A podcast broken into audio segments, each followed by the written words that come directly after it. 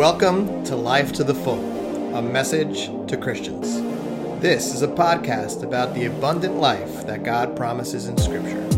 We want to inspire those who are frustrated with themselves and their communities to live a transformed life that will impact the world. Our primary purpose is to be a platform that will impact the world through conversation. We want to invite others to connect and unite in curiosity, vulnerability, and responsibility. Transform Life is about growth, learning, and evolving. A transformed life leads to transformed communities, and transformed communities impact the world. One conversation at a time. Welcome to the last episode for this summer season of increasing our vulnerability. Yeah. The last series has been on Armor Up. And again, we're looking at Dare to Lead by Brene Brown. We are in page 76. So far, we have looked at driving perfectionism and fostering fear of failure, then working from scarcity and squandering opportunities for joy and recognition. Numbing was last week, and today we finish with which one, honey? We are going to be looking at uh, armor number four. Numero cuatro. For those from the book? don't speak English. No, that's terrible. I just wrote it. Now, you would say we're going to be looking at uh, El Cuatro, or for those of you who do not speak Spanish, the four. Gotcha. That was much better. Yep. The fourth armor is propagating the false dichotomy of victim or Viking, crush or be crushed. And the daring leadership component of that is practicing integration, strong back, soft front, wild heart. I actually think that's a really good title. But let's let's break down the armored one a little bit. Okay. So, propagating. Propagating basically means publicity, like spreading the word. Yep, kind of comes, I think, from the same root as propaganda. Um, so, just like spreading it around, um, making it continue. The false dichotomy, Yeah, what is that? dictionary time. I like it. All right. Dichotomy is defined by dictionary.com as a division or contrast between two things that are or are re- represented as being opposed or entirely different. That's dichotomy, propagating the false dichotomy. So it's saying that this isn't true, you know, uh, of victim or Viking, crush or be Wait, crushed. what's Viking? Viking is uh, like a conqueror. They're they're from history, Norse warriors Yes. that raided all up and down the coasts.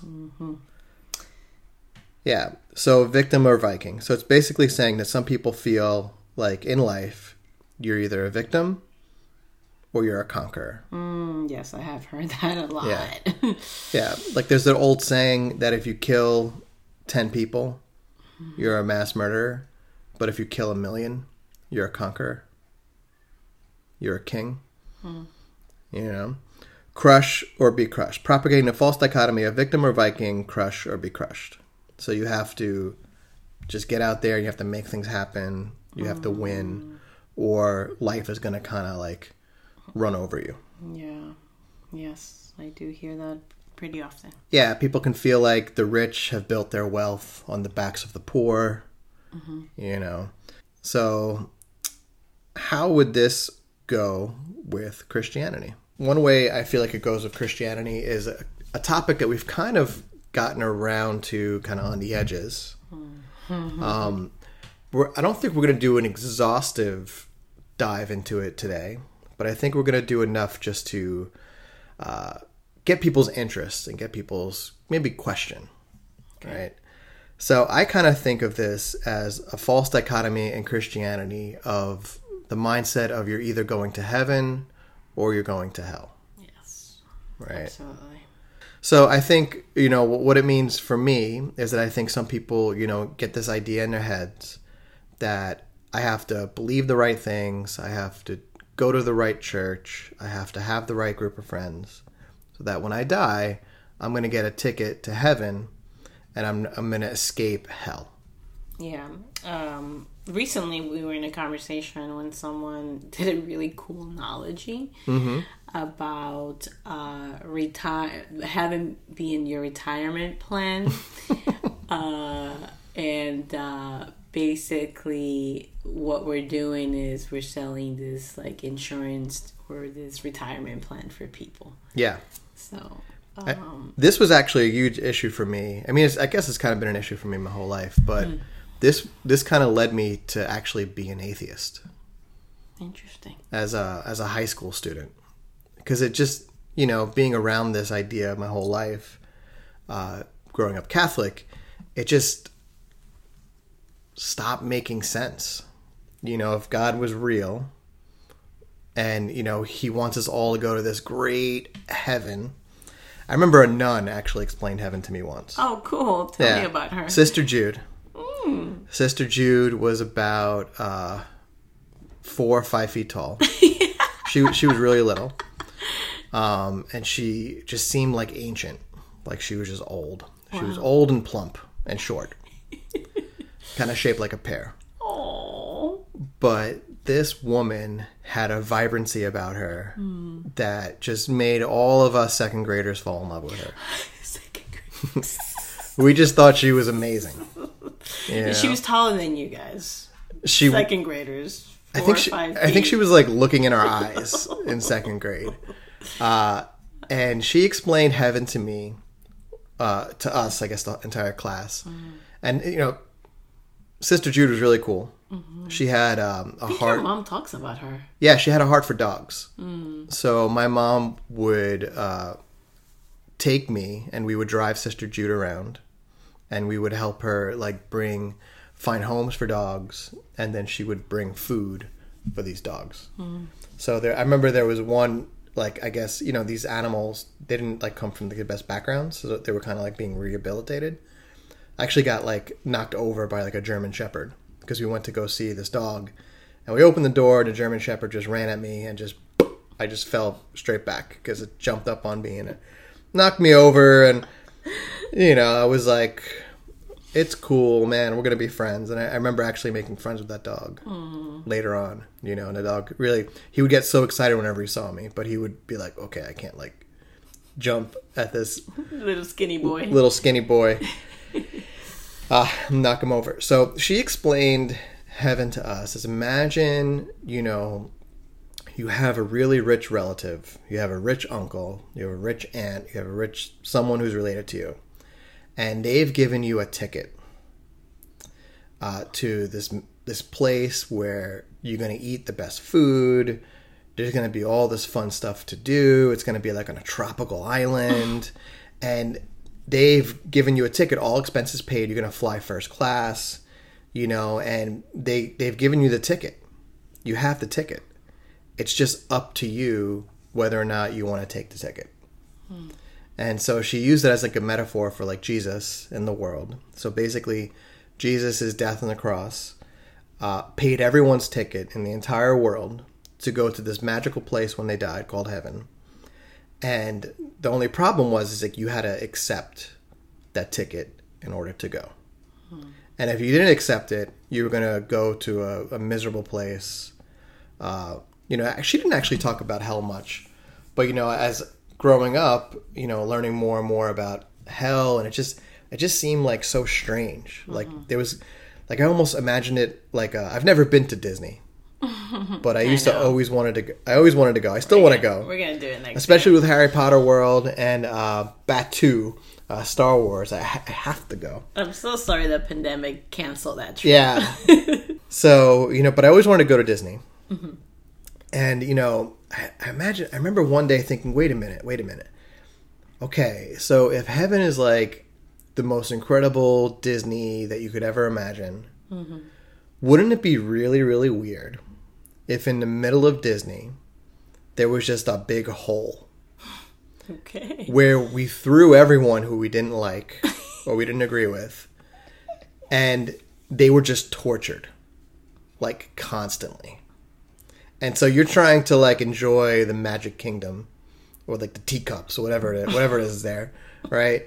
And like while you're in this amazing amusement park, there's the sounds of screams and there's the sounds of be- people being tortured. Wow. And I was like, this just doesn't make any sense, you know? And I was always kind of like, like a brainy kid, you know? So even just like, Kind of. well, I mean, there, there were people who were more brainy than me, but I, I remember even having a really hard concept, uh, a really hard time wrapping my head around the concept of infinity or eternity. And then, you know, you think about like even people, you know, and it's like in the grand scope of time or deep time, we're basically already dead. We're basically just walking corpses who haven't stopped moving yet. what do you mean? Uh, like in the in the grand scheme of like history Okay. or time, like we're just here for like a minute Oh, I see. and then we're gone. I see. So it just seemed like odd to me that somebody would be punished for these vast, vast epochs of time, all of this eternity, for something they did in this brief, brief window. Like they either did it or like they didn't like they didn't believe the right things, they didn't know the right things, they weren't part of the same church. It was just strange to me. I was like I didn't I was like God just must not be real because this is just something that this is like a nightmare. Who would hmm. who would have thought this up? You know, like this is just primitive humans just, you know, being like, "Oh, you don't agree with me, you're you're going to hell." Mm-hmm. You know, and as a Catholic, you read sections of the Bible, but you don't really read deep into the Bible because Catholicism is more about traditions and theology than it really is about the Bible, mm-hmm. right? So I just didn't like. I was like, this doesn't. This is crazy to me. You know how how could this be? And then becoming uh, a Christian uh, in a more Stone Campbell evangelical type of Christianity. Um, you know, I just I I kind of felt like I had to accept it. Like I just read it. It was in the Bible. Okay, we're on a mission. We're gonna save as many people as possible. I remember one one uh, preacher using the illustration of starfish. Did you ever hear this one? Hmm, Yeah. One starfish at a time. Yeah, yeah. It's basically this guy goes to the beach and there's this kid who's picking up starfish who were gonna like I guess die because they got washed up on shore and it was like thousands of them. And the kid is like running back and forth like just throwing all these starfish back into the water, but more are still coming because the tide's coming in and it's going out. And uh, this guy's like, "What? What are you doing? You, you can't save all the starfish. What you're doing doesn't doesn't matter." And the kid was like, "Well, it matters to this one." And he throws one back in, and it matters to this one. And he throws another one back in, and it matters to this one. And I remember that at the time that got me really emotional because I really bought into this whole like heaven and hell, like where you know what I've come to call survival Christianity. Like we just got to get out of here alive. And we got to save as many people from this terrible, terrible fate of hell. Um, you know, and it really impacted me because I was like, yeah, I'm on this mission. You know, people people don't know. Like my friends are going to hell. You know, my parents are going to hell. Everyone I've ever known and loved are going to hell. My grandmother died mm. before joining the church. My nana, who I loved, mm-hmm. she must be in hell. Mm-hmm. Like you know, and it, it was just very traumatic for me. Mm-hmm. But it made me like very like purposeful.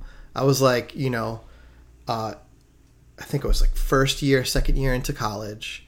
Uh, I was very ambitious as a student. I was I wanted to go and study astrophysics Yeah. and physics, and but English was always more like my thing. Like you know, reading and writing that that just came more naturally to me. So I really had to work really really hard at being a scientist. Like I was able to get like all these concepts very well. Like I had like an encyclopedia walking around in my head of concepts. You still do. But to do the math, it would take me just like retraining my brain, mm-hmm. like how to think. So I had to work very, very hard in college. And when I got in touch with uh, this church, and they taught me about like you know my purpose, what I thought at the time was my purpose to save people from hell. I was like, nothing else matters. Mm-hmm. Like class doesn't matter anymore. Mm-hmm. All this work I had done in the astronomy department didn't work anymore. Uh, like I was like so dialed in Yeah. to, to school as a freshman I even got my name on like scientific papers because we were hunting, uh, we were cataloging near Earth asteroids. So I had my name on a few of them where it's like we had we had uh, we had cataloged a few asteroids. We didn't discover anything, but we like checked their orbits. So we sent like these publications to the aside. Anyway, like like my family didn't matter anymore. My friends didn't matter anymore. People I had known like my entire life. Uh, my job didn't matter anymore.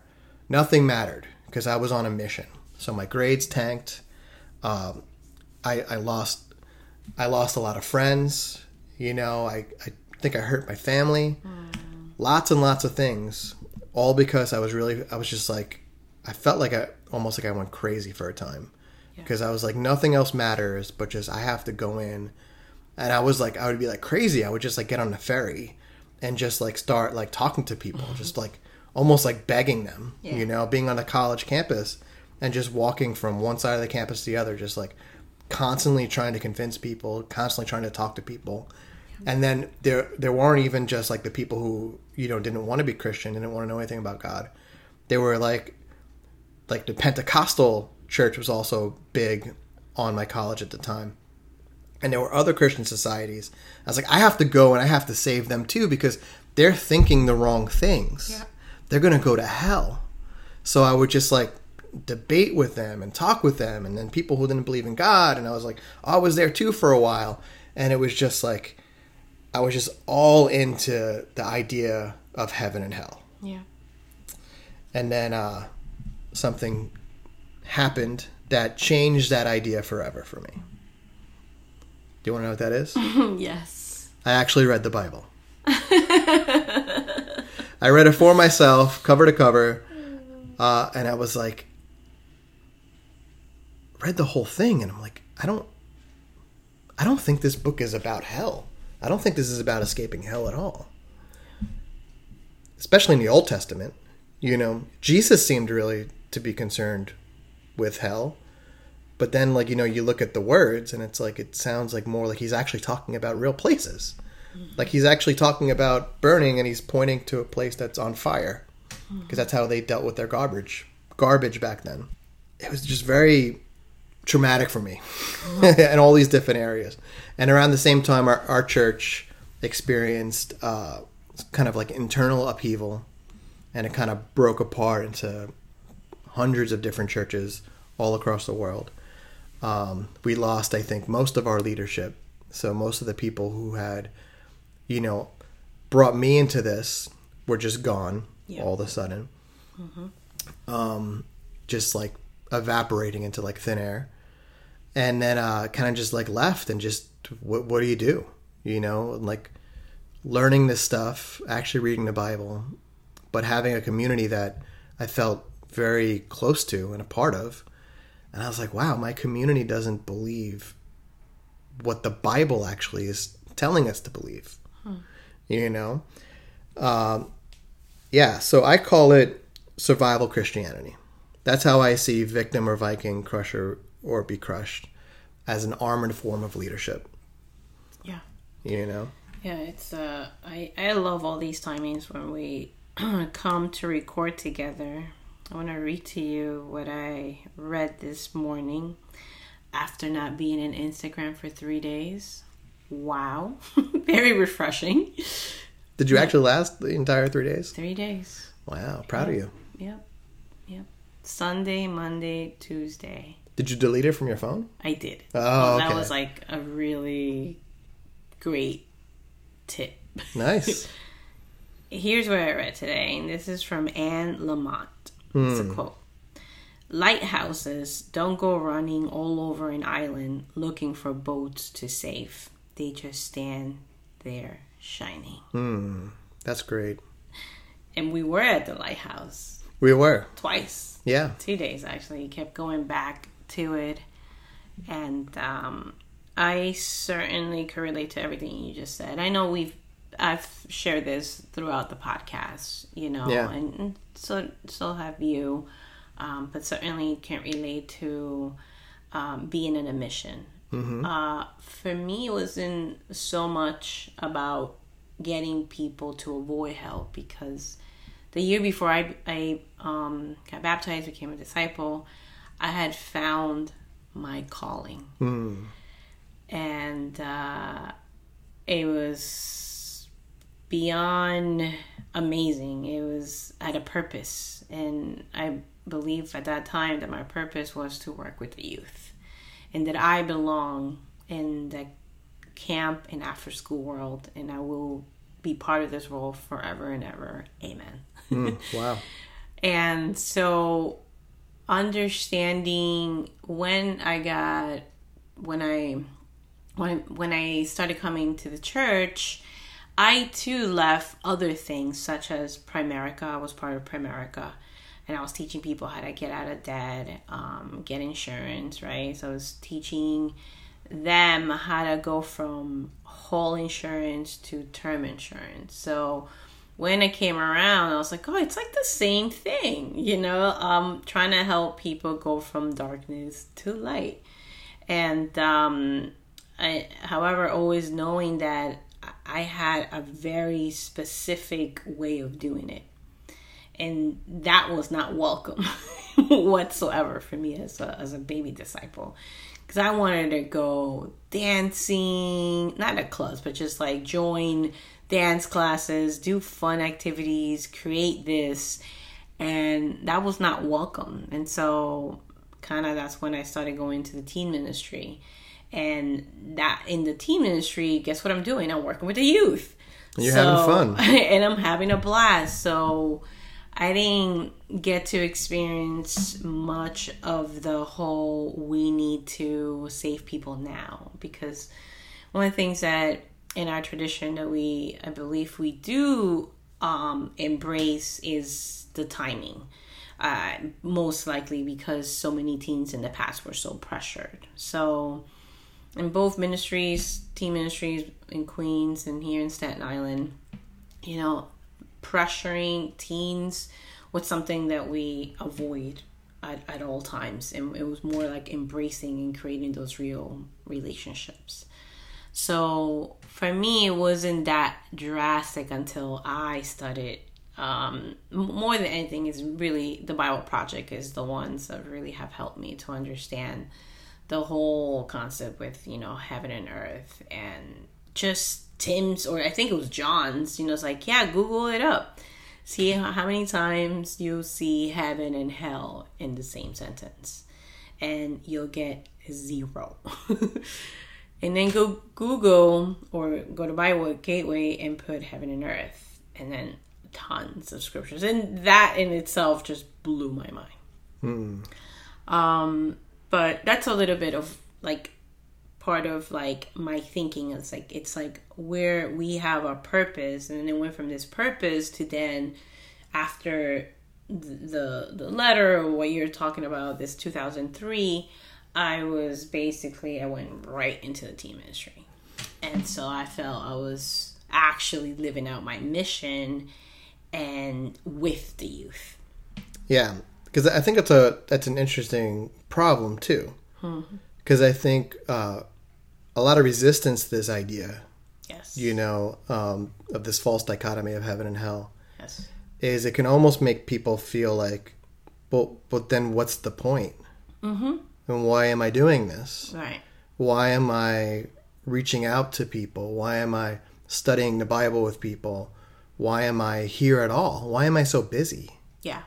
You know? The pushback along this journey has been, Patty, why why do I have to find my way? I oh, I mean, why should I find my purpose? Mm-hmm. It's I want to be like Jesus. Uh, you know, that's all I want to do. And then I'm like, that is so vague. Like I've always struggled with that. You know, like no, but you have like a unique way, and the pushback has been strong till now. Yeah. Very strong. Yeah, it's def- almost like I don't understand. Like people are looking at me like with three eyes. Yeah. You know, and I, I think I was there for a while too. I was like, okay, well, you know, the Bible does seem to imply that when we die, we will be with the Lord. We will be with Jesus. Yeah. Um, so I, I guess he's in heaven. So I guess in some ways, maybe we'll be there. He talks a little bit about paradise. And I was like, you know, but they do really seem more focused on you know, as you know, I think N.T. Wright says, life after life after death, like the resurrection, the restoration of all things.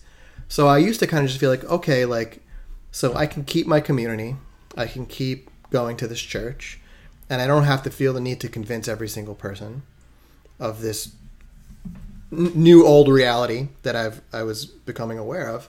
Uh, because like you know they'll get there eventually, you know, and nobody was necessarily re- denying that there was going to be a resurrection of the dead.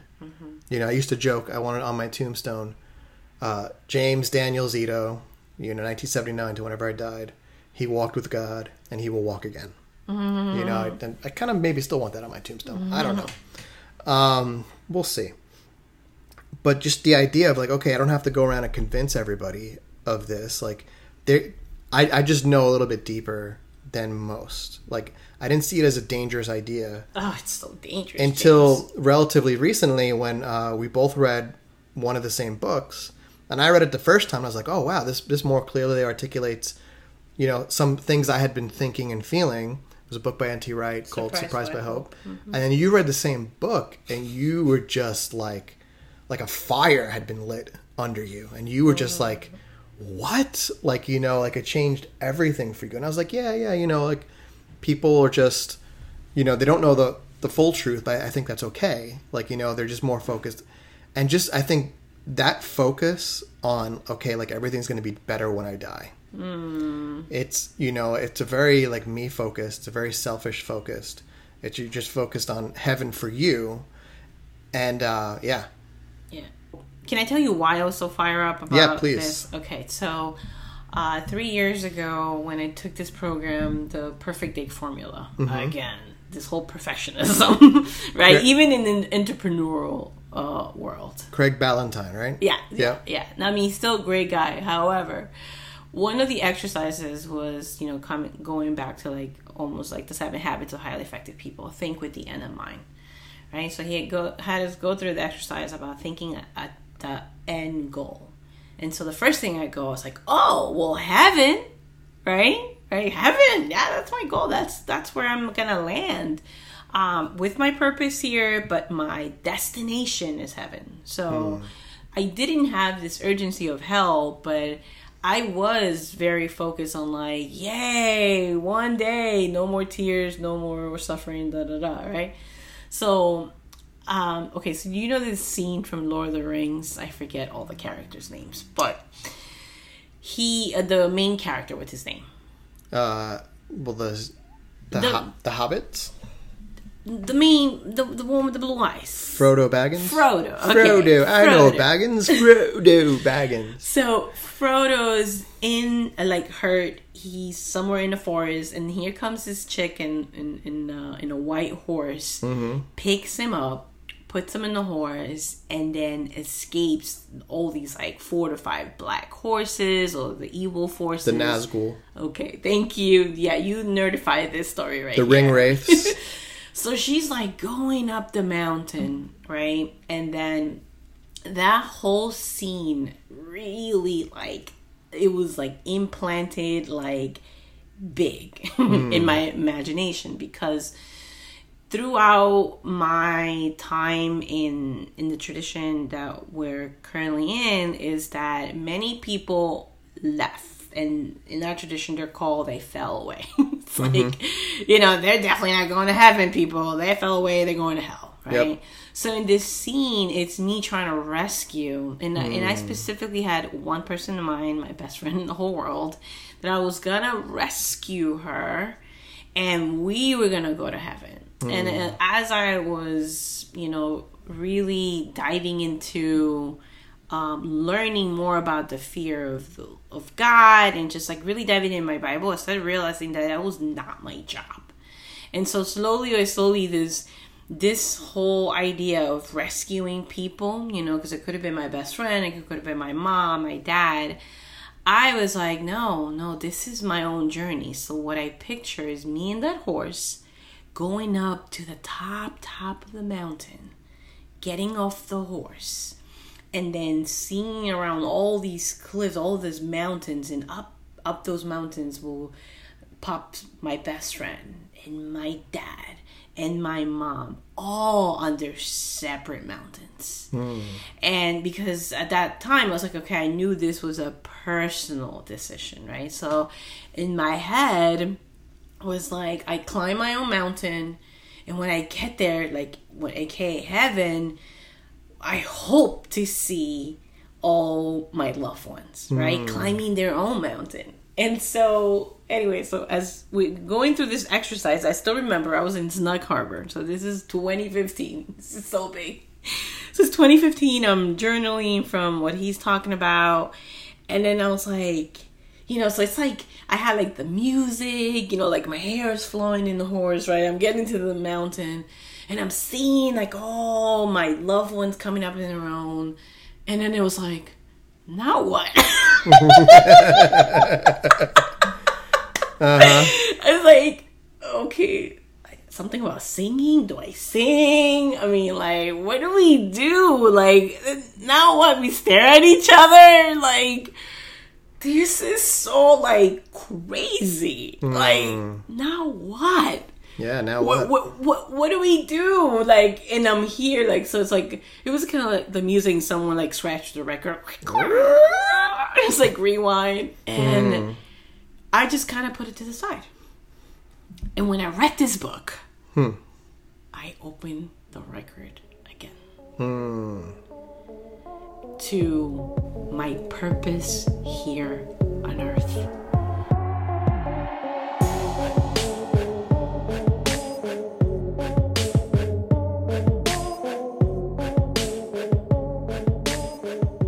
And also, the fact that this book came right after us doing the training um, about the five dysfunctions of a team and how we were preaching let's stop focusing on results and focus on building trust. Right.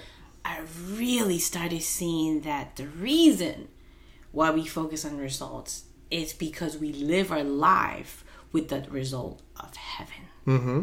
And then watching the conflict, the fear of conflict, the lack of commitment, and all that seed just trickled down, I was my mind exploded. It was like, what have we landed on, James Daniel Zito? And how come you not tell her? However, I'm happy that I was able to go through it on my own. Mm-hmm. And now I know that we're both like sitting here. It's like, man, we we gotta talk about this, you know. Hence our podcast here. Hence our podcast. Um, and so yeah, that's like a, a little bit of story into like the, the scratching of the record to like, so not, what what do we do now? Yeah, exactly. So that's a little bit of like my um, un, just like the shifting of um, more the shifting of what I see heaven as. So yeah. Yeah. No, I, yeah, I'm totally with you too. And I think, yeah, I think it's it's challenging because then it's like, well, then what? Now, now what do I do? Like, if my focus isn't on heaven and getting as many people as possible to heaven, getting as many people as possible to escape the fiery punishment of hell, like you know, for all eternity, for all eternity, you know, because of something they did in this little speck of time we call life. Mm.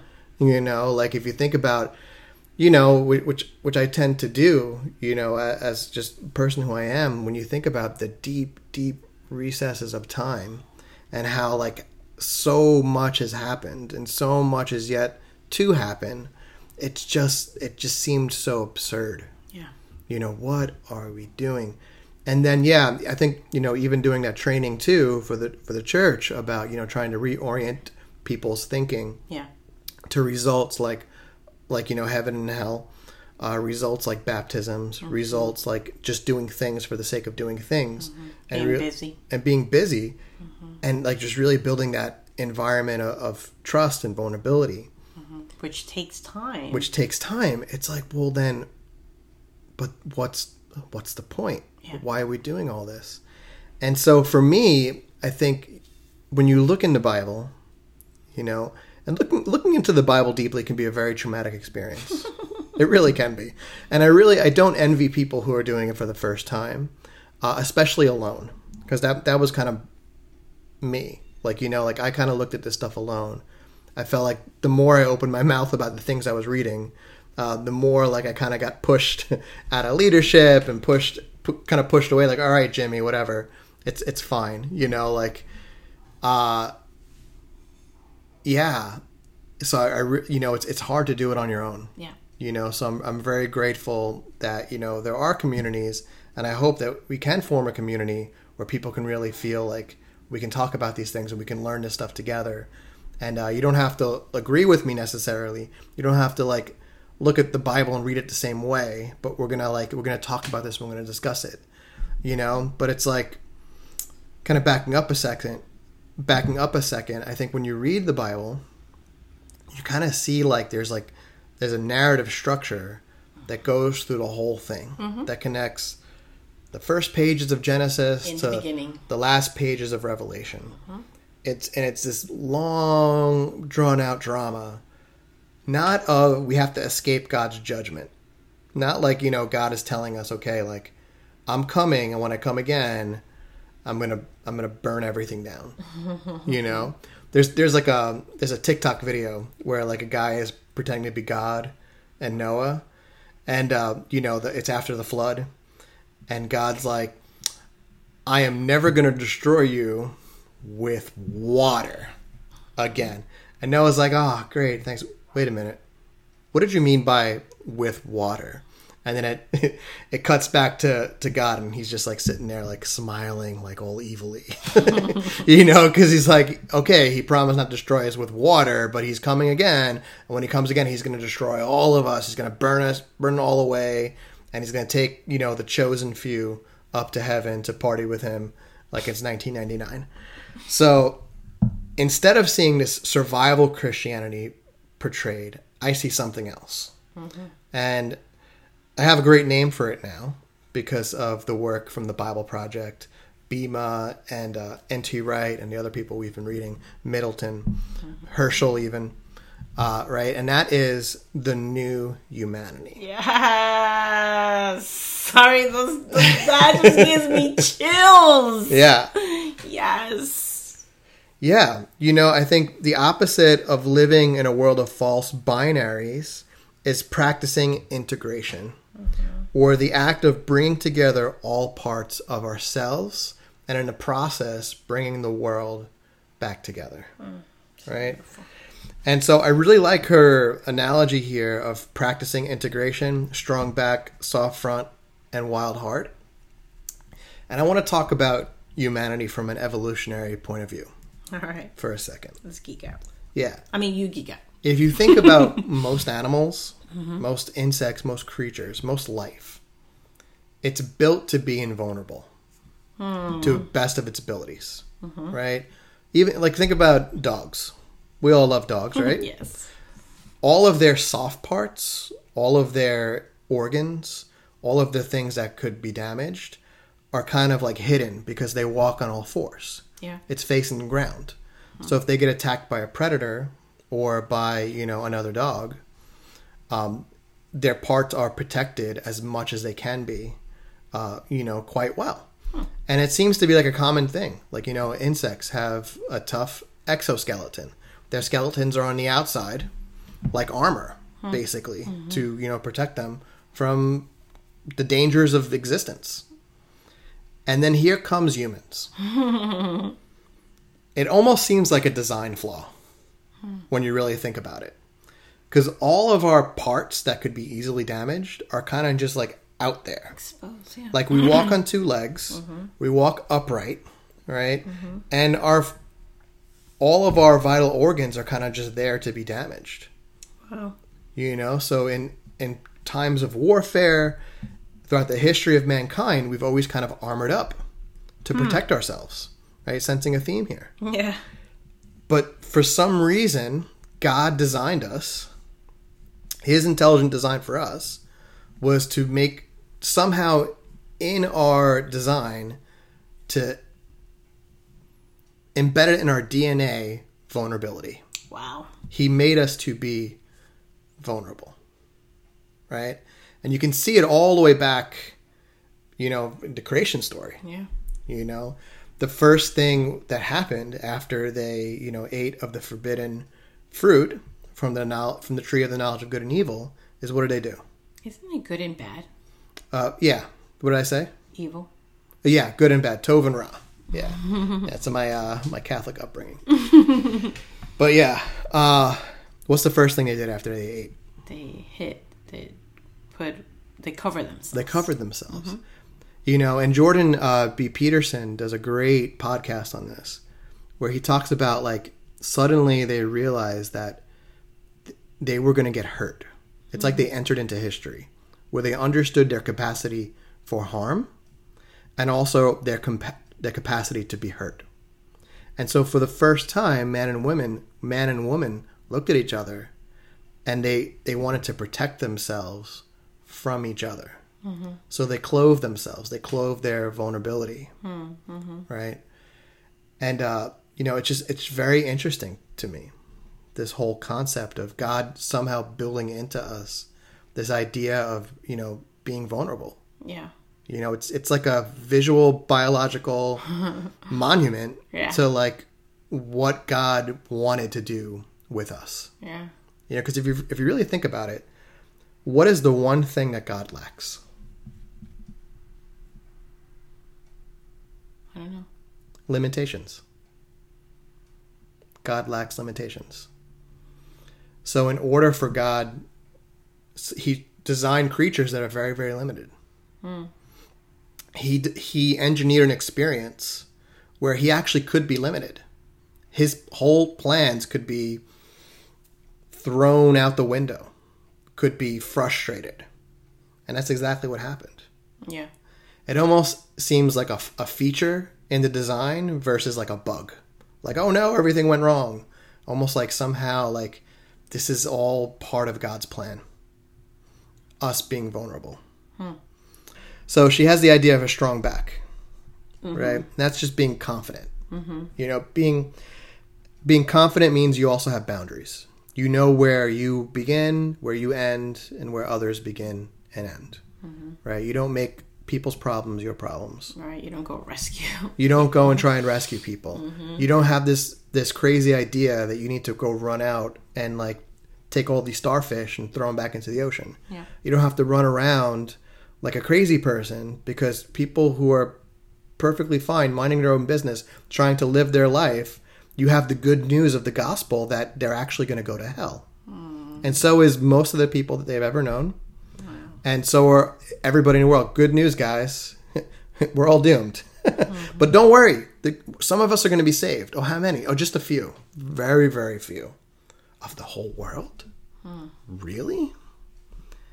It's like such like a like a misunderstanding of the power of God, mm-hmm. who does all things in the conformity of His will. Mm-hmm. Right. She also has she also has the idea of a soft front, being vulnerable, Yeah. being curious, Yeah. right, and not letting that shake you.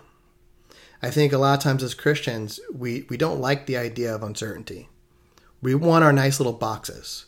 We want to know how to get saved, how to save others, and how to how to make sure that we escape hell and that we're, we're going to heaven. You know, instead of just being vulnerable, being like, you know, maybe I don't know everything. Maybe there's more stuff for me to learn here. And just to be curious, Yeah. you know? When you meet somebody, your I your job isn't to convince them that everything they think and feel and have done is wrong Yeah. and they need to become like you so that they can go to the good place when they die Yeah. instead of the bad place. You know, Brene then says wild heart. I love that. Uh, living out these paradoxes in our lives. So it. What does she mean by that? That it's a difficult thing to do to not know something, admit that there could be multiple possibilities, Got it. Yes. and then continually live in that tension. right? Embracing that. Embracing that. Wow. Yeah. So that's what I think she means by that, you know? And I think of um, Aslan from the Chronicles of Narnia. Remember Yeah, him? yeah. The lion? Yeah, the line. Yeah. When Especially uh, when he comes out of the ocean. I kept thinking about that when we were at the beach Oh, this okay. past two days. no. Well, you know, I mean, I don't really think of Aslan from the movies as much. The movies are great. You know, like I thought they did like a really good job. Uh, but in the book, you know, you're hearing about Aslan. Aslan's on the move. The animal said, and you know, the forest creatures, and they were like, "Oh, what is that?" The kids were like, "What does that mean?" And they were like talking about who he was, and like you know, he was the king, and they were like, "Wait, he's a lion." Is that very safe? And I think it was the Badger. I don't remember who the character was exactly, but the Badger kind of sat back and laughed and goes, Of course he's not safe, but he's good. Hmm. You know, and I think, you know, C.S. Lewis, being a theologian, Yes. um, you know, had a point there about God. You know, hmm. God is not safe, hmm. but he's good. yeah. And we can trust that Yeah. you know and he made us to be good and he made us for a good purpose and that purpose was to be vulnerable to him as he was being vulnerable to us. Mm-hmm. And for to us the text. yeah vulnerable to the text that we mm-hmm. have now and vulnerable to each other. Yeah. you know because i think with or without the bible that purpose would remain true to the heart of humanity and the heart of our story is that we were here we're here to be vulnerable to something higher than us the creator and to be vulnerable to each other and the story of the bible is basically the story of how that just keeps going wrong and going wrong and it gets worse and worse as people build walls and they build cities of blood cities of suffering. And my fear is that in modern christianity we're basically doing the same. We're building walls Yeah. all the time. We're building walls made of knowledge. Yeah. we're building walls made of scripture and verse. Mm-hmm. We're building walls of judgment of like okay they're not real christians we're real christians mm, Of safety. Walls of sa- safety. walls of safety I, I need to protect myself that actually enables. Yeah. people. Mm-hmm. Yeah. And, you know, versus, you know, just opening up the gates, demolishing the walls, mm-hmm. bringing everything together, Yeah. Integration. integration. And I think that is such a scary, vulnerable concept that there's a part of me that almost wishes I could just say, okay, I want to go back to the way I was 20 years ago, where I was like, okay, heaven and hell, I need to, I need to save people from hell. Because at least it was like a really simple purpose that you can put on a bumper sticker or you could you could say in a sentence, you know? And it just there was so much certainty in that, you know? And our church has gone through, you know, a lot of things over the past uh, few decades that I've been a part of it. And I think one of the things that's kept us from really progressing is that I think the mistakes that we've made and the consequences that have happened because of those mistakes have not caused us to wake up and to become more vulnerable. It's become, I think, a lot of times it's become more like a knowledge thing. Oh, we didn't get a few things right, but now we have it right now. You know, or we had this practice. We had abusive leadership. You know, we made people do things. We don't do that anymore. We know better now. But like, where is the vulnerability? Right. Where's the vulnerability of just being like, you know what? We don't know. We don't know. We're trying to figure this out too. Yeah. This this Bible thing is strange and wonderful and weird. yeah. We're strange, wonderful, and weird. Yeah. You know, and like we're we want to get to bring all this together somehow, bringing the world back together. And Jesus is a beautiful beautiful illustration of that. It's like the resurrection of the dead. It's the future coming forward mm-hmm. into the past, into their present, right? And f- showing us the reality of what's happening. Death has been swallowed up. Death has been defeated. And you know, even though it seems to have power still, because you know, people still die. We all know people who have died. And people are still suffering. and people are still suffering. Mm-hmm. But it it's limited in duration. It's not going to last forever. Mm-hmm. Jesus is coming back and when he comes back there's gonna there's gonna be some type of restoration. Do we know what that is? No. You know we're not even clear about like what jesus was when he came back. Because in some ways he was jesus in some ways he wa- he wasn't the jesus that they knew right? Because until he like broke some loaves and fishes the people on the road to Emmaus didn't Come, have breakfast. they didn't recognize him, right? So there was a part of him that was the same but yet different. You know, normal bodies can't like uh, walk into locked rooms without using walls or doors or windows. But somehow Jesus was able to do this. You know, so there's there's so much that we don't know. Like the old saying goes, what we know is a drop, what we don't know is the ocean.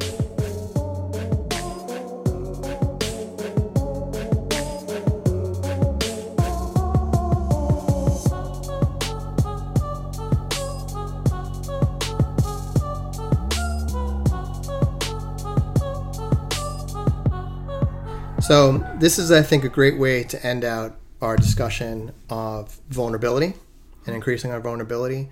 Uh, I love her idea of, you know, strong back, soft front, wild heart. If, if I could see all of Christianity defined in those terms, I think, you know, the world is on a great place uh, just to, you know, bringing the whole story to its conclusion, bringing the whole world back together. Uh, but I wanted to just briefly touch on the next armor because I think it kind of like correlates with what we've just talked about. And I'm not going to say much about it, but the fifth armor is being is being a knower and being right, right as armored leadership, and the daring component to that is being a learner and getting it right. Mm-hmm. And I think especially in Christian circles, there is so much pressure to know the right things yeah. you know, to be right. And I think when you define yourself as a knower of things, right, it's already in a defensive posture. Yeah. You're already donned your armor, taken out your weapons, and you're ready. Yeah. You're ready to rumble, mm-hmm. right? And I think in a lot of ways, this is driven by shame. Hmm. It's driven by shame of, you know, the shame of being wrong in the past, you know, and the fear of being wrong in the future. And I feel like the more time you spend in this, I have to be a knower, right? I have to be right, the harder it is to get out of it. And I think a great illustration from this is the history of Israel, especially the way it manifested, manifested itself in Jesus' day with the Pharisees. And I think we can tend to knock the Pharisees a lot. Yeah. I personally feel like that Jesus probably was a Pharisee because he was very accepted in their circles. And that's basically the group he spent most of his time with. You know, he spent like a few weeks with the Sadducees and they, they killed him, you know? But the Pharisees spent three years with him, engaging him, you know? And yeah, there were pockets of them that were looking to kill him and, you know, looking to take him out. But he was able to freely move in those circles. And the interesting thing about the Pharisees is where I feel like they came from. And many people have written much better books than I'll ever be able to write on this, and they've talked at length at these concepts. So I'm just briefly going to touch on it. So basically, you have the idea of Israel going into exile. The dream is done, right? The temple has been destroyed. Foreign powers have come in and have carried them out from their land. The whole point was that they were supposed to stay in the land, right? That God gave them. That was their inheritance. So tr- traumatic failure. And I have this idea in my head of them sitting in Babylon, like with post traumatic stress, mm-hmm. and being like, what happened? How did this happen? And it was like a crisis. Mm-hmm. Maybe maybe God's not real. Maybe maybe he's not sovereign like we thought he was. Wow. Mm-hmm. But because they're Israel, that's not even on the table. That's not even an option. Right? I don't think we give them enough credit for that. They turned around on themselves. And they said, We're here because we broke the law, because we're lawbreakers. Hmm. And we broke the law because we didn't know the law. So we need to know the law. And out of this came basically the Hebrew Bible. They started pulling together all these texts that had kind of been scattered or in different forms. They brought them together in a collection of scrolls. This is most likely where the final editing took place, or the redactions, as they talk about it in uh, history classes. And, you know, there was a huge emphasis on we have to get this right. There's going to come a time again when we're going to go back to the land that God promised, and then we're going to know this, and we're going to know how to do it right. And then Jesus comes into this. And he just messes the whole thing up. you know, no, you know, you, you, don't even know the scriptures. You don't even understand the scriptures. If you understood the scriptures, you would know that they were all talking about me mm-hmm. and what I'm doing. But what are you doing? Mm-hmm. He was in the business of creating the new humanity. Yes. So to close out our discussion on increasing our vulnerability, I just want to leave us with let go of being a knower and having to be right and embrace being a learner and getting it right. The whole history of Israel, the whole history of the church can be boiled down to we need to learn how to learn. We need to be hmm. open and vulnerable to the fact that we don't know everything. And that was never the point. Yeah. The point has been love. Mm-hmm. The point has been compassion. The point has been bringing the world back together. And we can only do that if we're open and vulnerable, that we don't know everything, and that understanding that we're not here to be right, we're here to get it right. In the words of Brene Brown.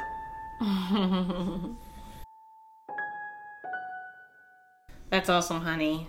Um, so I know we're coming really soon into our September virtual roundtable. We are, and we are holding them on live on Facebook. This conversation is open to all. Please engage us. We're not looking for yes people. We're looking at why and how people. Let's start the conversation. If you have not uh, subscribed in iTunes, please go ahead and do that. It, it allows us to expose this conversation. Leave a rating if you can. And don't forget that all Jimmy's deeper dives and notes are at our website at www.ysuperstar slash life to the full podcast. There's also an option where you could join the private community where he has even deeper, deeper dives. then for those who love to geek out but the conversations are public. They're the last Friday of every month. Um, and for those who don't like to be live on Facebook, join the private Slack community that I just mentioned. Um, we hope to continue to have these conversations. Honey, great, great job. And can I say something? You started um, the whole spring season without reading this book, Dare to Lead. And it's amazing how we've been on the same path as this book has unfolded for you. Mm-hmm. And that to me is just, you know, the work of the Holy Spirit and just really redirecting us to the new humanity. Amen. Adios, muchachas.